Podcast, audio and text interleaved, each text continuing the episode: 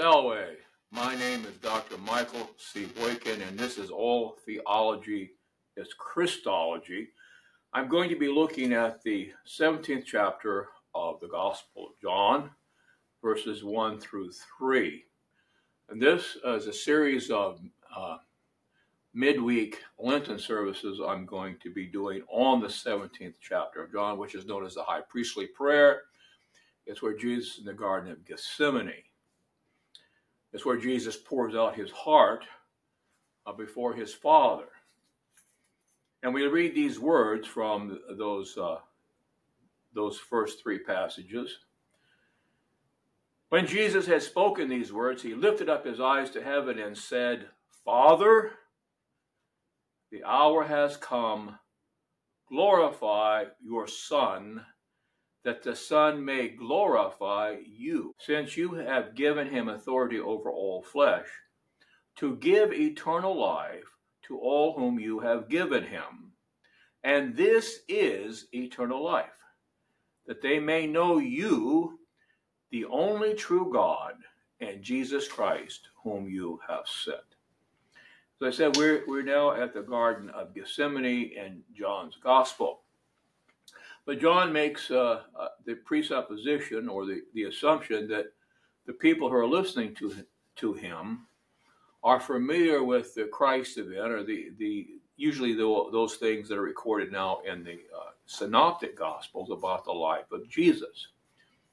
And so before we get into John's uh, words, I think it's helpful for us to look at what Mark has to say about this and what Luke uh, adds to it. And again, reading from the 14th chapter of Mark, verse 32, and they went to a place called Gethsemane, and he said to his disciples, Sit here while I pray. And he took with him Peter and James and John, and began to be greatly distressed and troubled and said to them, My soul is very sorrowful, even to death.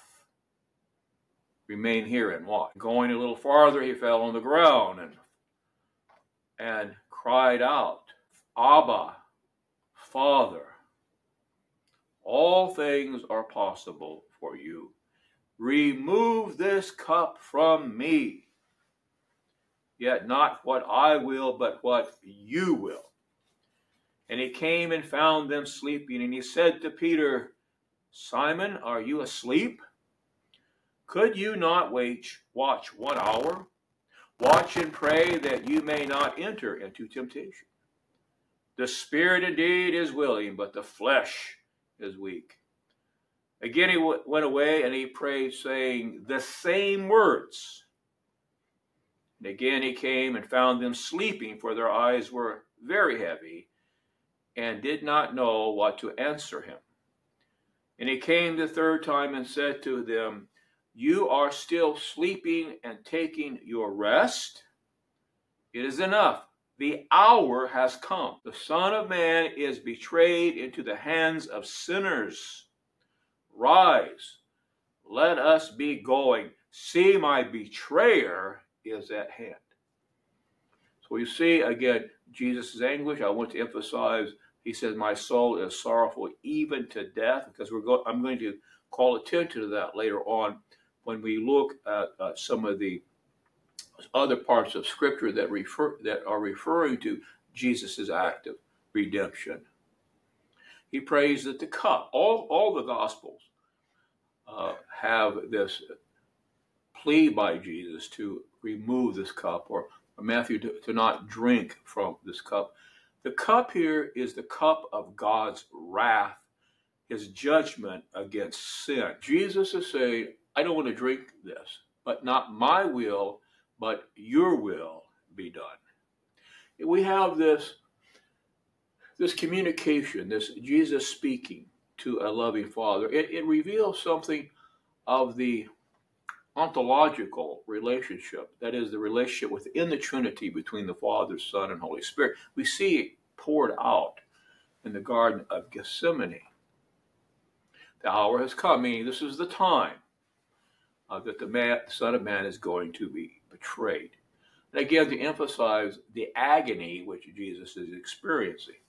And looking at chapter 22 of Luke, 39 through 44, 34, 44, Luke adds some things that the other gospel writers do not mention. And he, Jesus, withdrew from them about a stone's throw and knelt down and prayed, saying, Father, if you are willing, remove this cup. Remember, the cup is a cup of God's wrath against sin. Nevertheless, not my will, but yours be done. All of them always say, have Jesus say, Father, your will be done.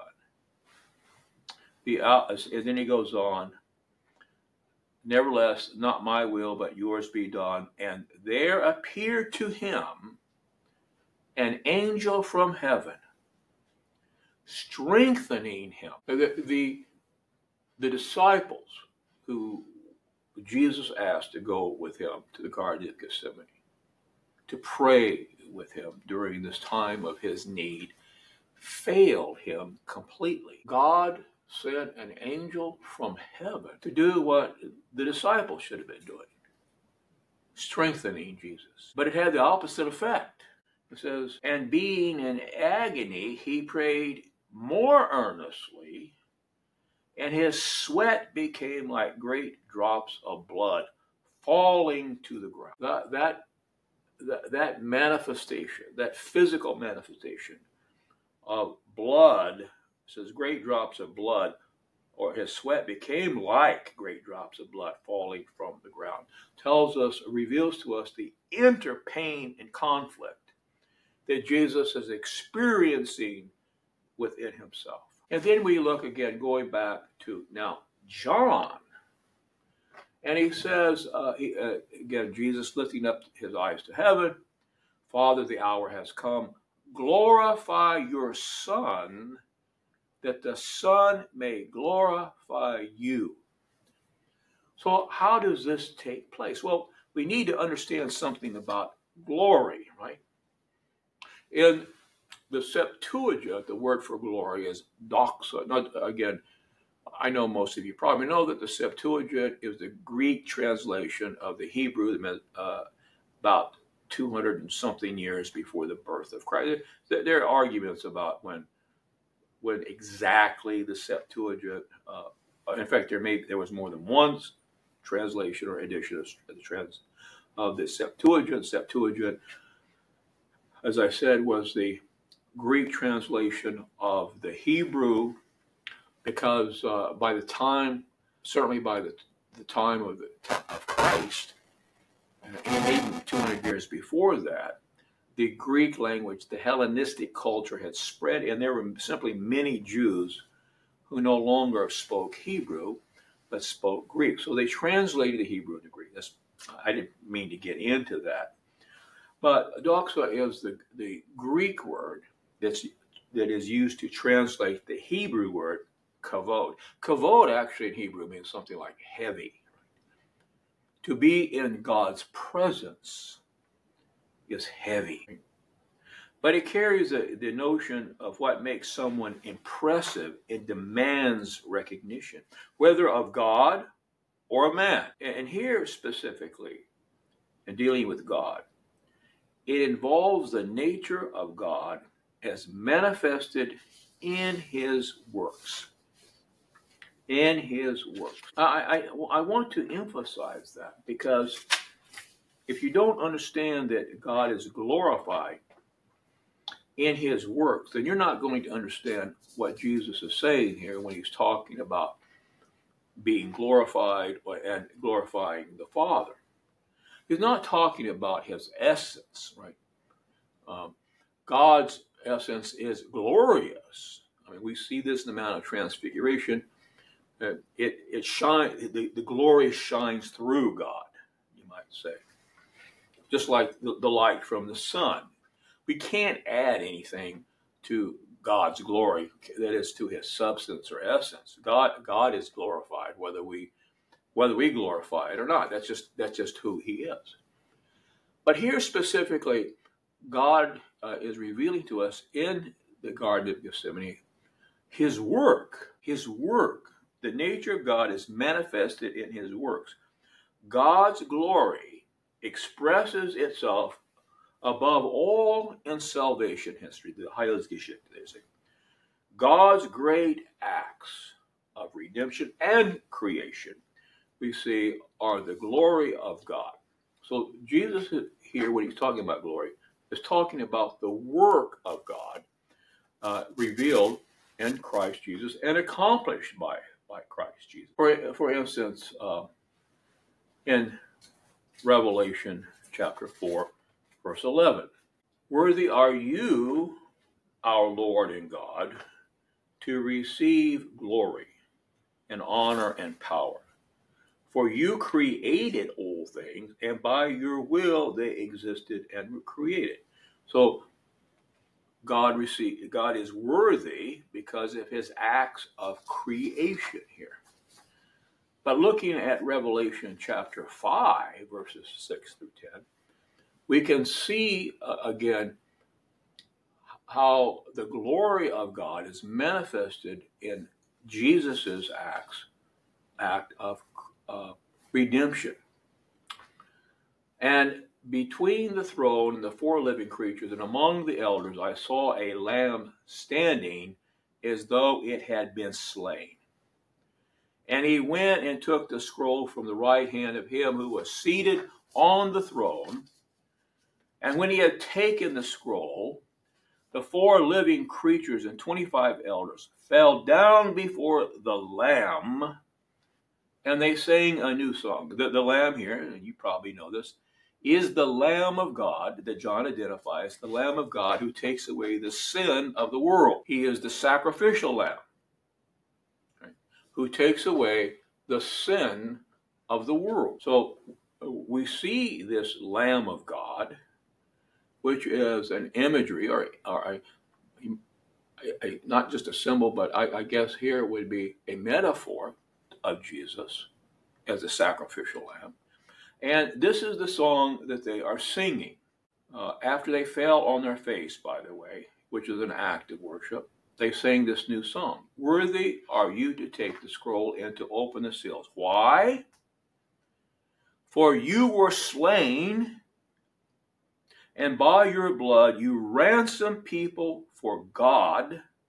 Ransom here, he paid the price for us. God's act of redemption. He paid the price for us uh, from every tribe and language and people and nation. And you have made them a kingdom of priests to our God, and they shall reign on the earth. Jesus is glorified and receives glory by his act of redemption upon the cross. Remember what I said? God's glory is revealed in his acts of creation and redemption. Where do we see that? That work of redemption. Where do we see that work of our salvation or the ransom here? We see it on the cross. Jesus' cross. Listen to this. Jesus' cross is his glory because it is God's saving work. Yahweh's glory is his saving work both in the Old Testament and in the New Testament. Jesus' glory is that he drinks every drop of God's wrath against sin for us. The glory of God is revealed on the cross. Both the glory of the Father and the glory of the Son are revealed upon. To glorify God is to tell of his greatness in terms of what? Saving things he has done for us. Now, the, this is where Jesus, the cross is, is Jesus' glory. Because this is his act. So, but he also glorifies the Father by his act of salvation because he's accomplishing God's work. This is why God sent him into the world.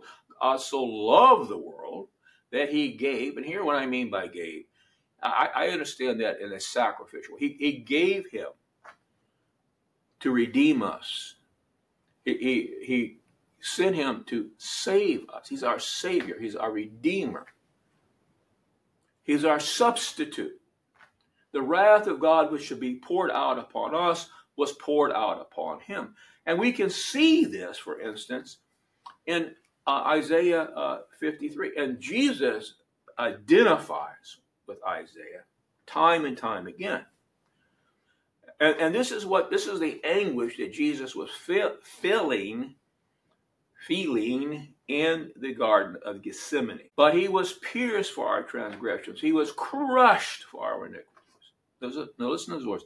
He was pierced for our transgressions. He's our substitute. He was pierced for our transgressions. He was crushed by God. It's God who crushed him for our iniquities. The punishment that brought us peace was upon him. In other words, he was punished for us. The wrath of God was poured out upon Jesus. And by his wounds we are healed. We see again God's glory in his works of redemption for us. The glory of God is on is is found in the cross of Christ. The cross of Christ is Jesus' glory. The, the, the glory of God is that Jesus drank the every last bit of the wrath of God. And Jesus says, I, I want to glorify you as you glorified me.